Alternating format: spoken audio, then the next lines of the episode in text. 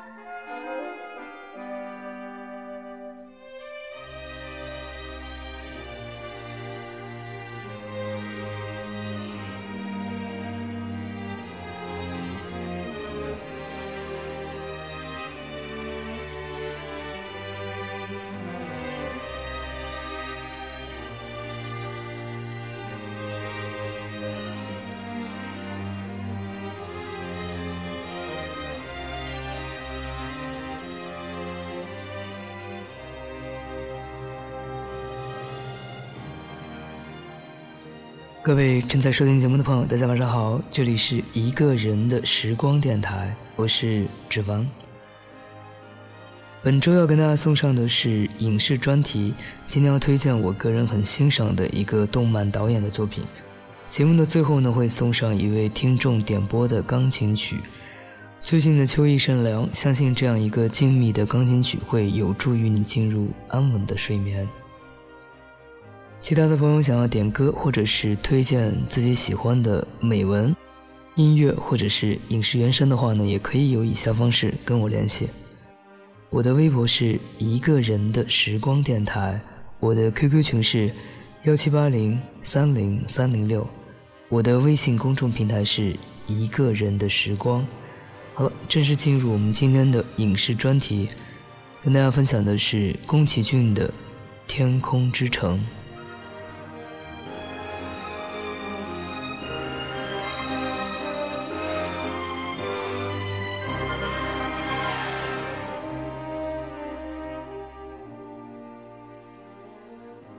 宫崎骏是日本著名的动画导演、动画师以及漫画家，出生于东京。1963年进入东映动画公司，1985年与编剧兼好友高田勋共同创建了吉普力工作室。2013年9月6日宣布隐退。宫崎骏大师的作品呢有很多，比如说像《天空之城》《龙猫》《幽灵公主》《千与千寻》等等。按照时间的顺序呢，今天我们先来介绍的是《天空之城》这部动画作品。看过的朋友呢，可以一起来回味一下这部动漫的原声大碟。那没有看过的朋友呢，千万不要错过这期节目。只凡是发自内心的觉得宫崎骏的作品呢，很值得大家去观赏。其实，在最开始做电台的时候，就想分享宫崎骏的作品，久石让的音乐，并不是说故意要亲日，而是不得不承认，在音乐和动漫的领域里，日本对全球都产生了很大的影响。特别是日本的一些作曲家写出来的旋律，在整个世界范围内来说呢，都是有很深的影响力和知名度的。包括宫先生在2013年息影之后执导的新作《起风了》，也是抛开了狭隘的民族主义，客观地叙述了二战时期日本的动荡以及战争对日本本国，尤其是对青年一代的负面影响。这也是宫崎骏作品的一贯风格，大多涉及人类与自然之间的关系。和平主义以及女权运动，他的动漫电影以精湛的技术、动人的故事和暖人的风格，在世界方言的动漫界都独树一帜。那时间关系呢，只凡先来对《天空之城》做一个简单的剧情介绍。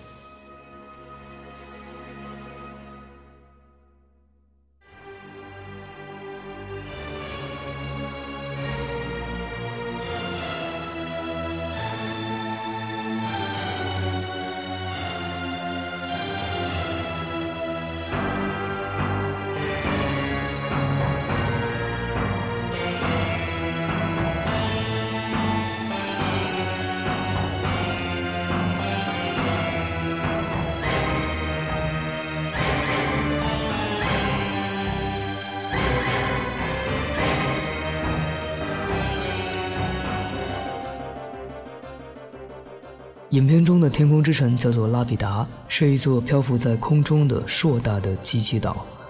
传说那里已经无人居住，蕴藏着巨大的财富，因此无论是军方还是海盗，都在找寻这座传说中的飞行岛。矿工帕克偶遇了这座古老帝国的继承人西达，两人一见如故，因为西达身上有找寻拉比达帝国的重要物件——飞行石。军方和海盗两帮人马都在追杀西达，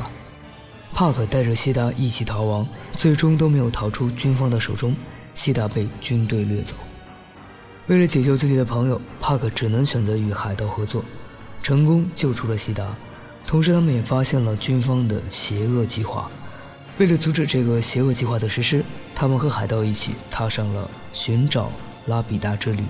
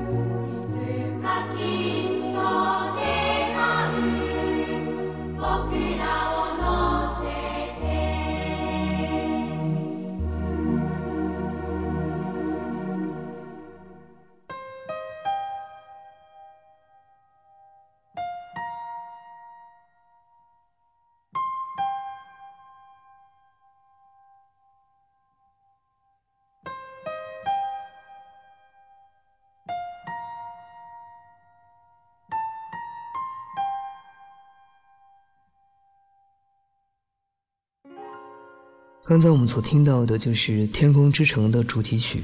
伴随着你的合唱版》。这首歌曲曲调婉转悠扬，结合电影本身，可以感悟到一缕忧伤，为人类的贪婪，为天空之城的毁灭。当然，歌曲的含义呢，并不止于此。这是一部由小说改编的电影，充满了许多新元素。电影中接近完美的刻画出了故事发生年代的国际景象，有点科幻的颜色。也有点神话的颜色，还有点欧洲工业革命时期的味道，比如说像高架铁轨上的老火车、黑漆漆的矿洞、飞空艇，以及像泥塑的机器人等等。严重剧烈的情节贯穿整部电影，但湛蓝的天空和浓浓的白云反而将尖锐的抵触淡化得更为耐人寻味。人物的表达许多时候呢，不是靠台词，而是靠详尽的动作，使人物的性情呢更为深入。《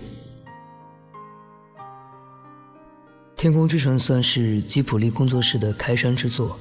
宫崎骏一人兼任了原著、监督、脚本和人物设定四项重担，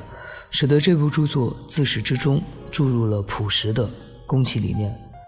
宫崎骏的音乐伙伴久石让也达到了他伴奏生涯的高峰。回归到宫崎骏本人，我不敢说他的作品我都看过，但是在我所观看的一些影片里面，没有一部不让我觉得他的画风，包括构画的场景、人物的一些细微的表情变化、整体画面感的基调，还有与久石让音乐的一个和谐搭配，都让我感觉非常的温暖。我身边的一些朋友，甚至在观看某些片段的时候呢，都会情不自禁的落泪，而这样的眼泪呢，都源于感动，以及对内心世界的一个震撼，就像是一种孤独拥抱另一种孤独，在身体接触的那一刹那，了解与被了解的状态。接下来的时间，让我们来聆听一下由井上幸美带来的《天空之城》主题曲的独唱版，又是另一种不一样的味道。一块来聆听一下。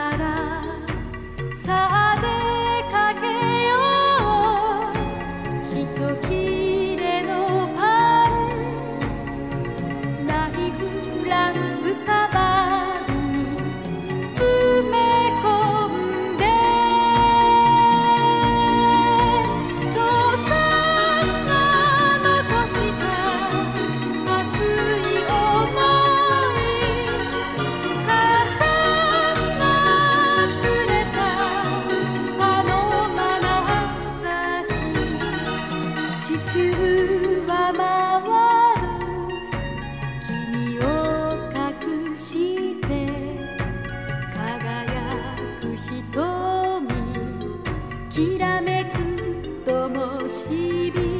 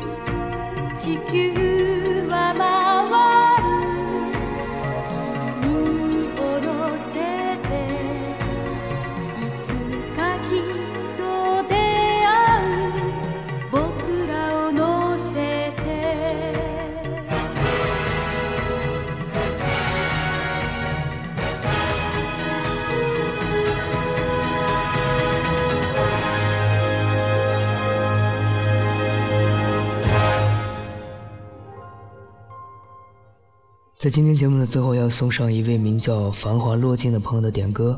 他说：“你好，很喜欢你的这个电台，下一期可以听到一首钢琴曲吗？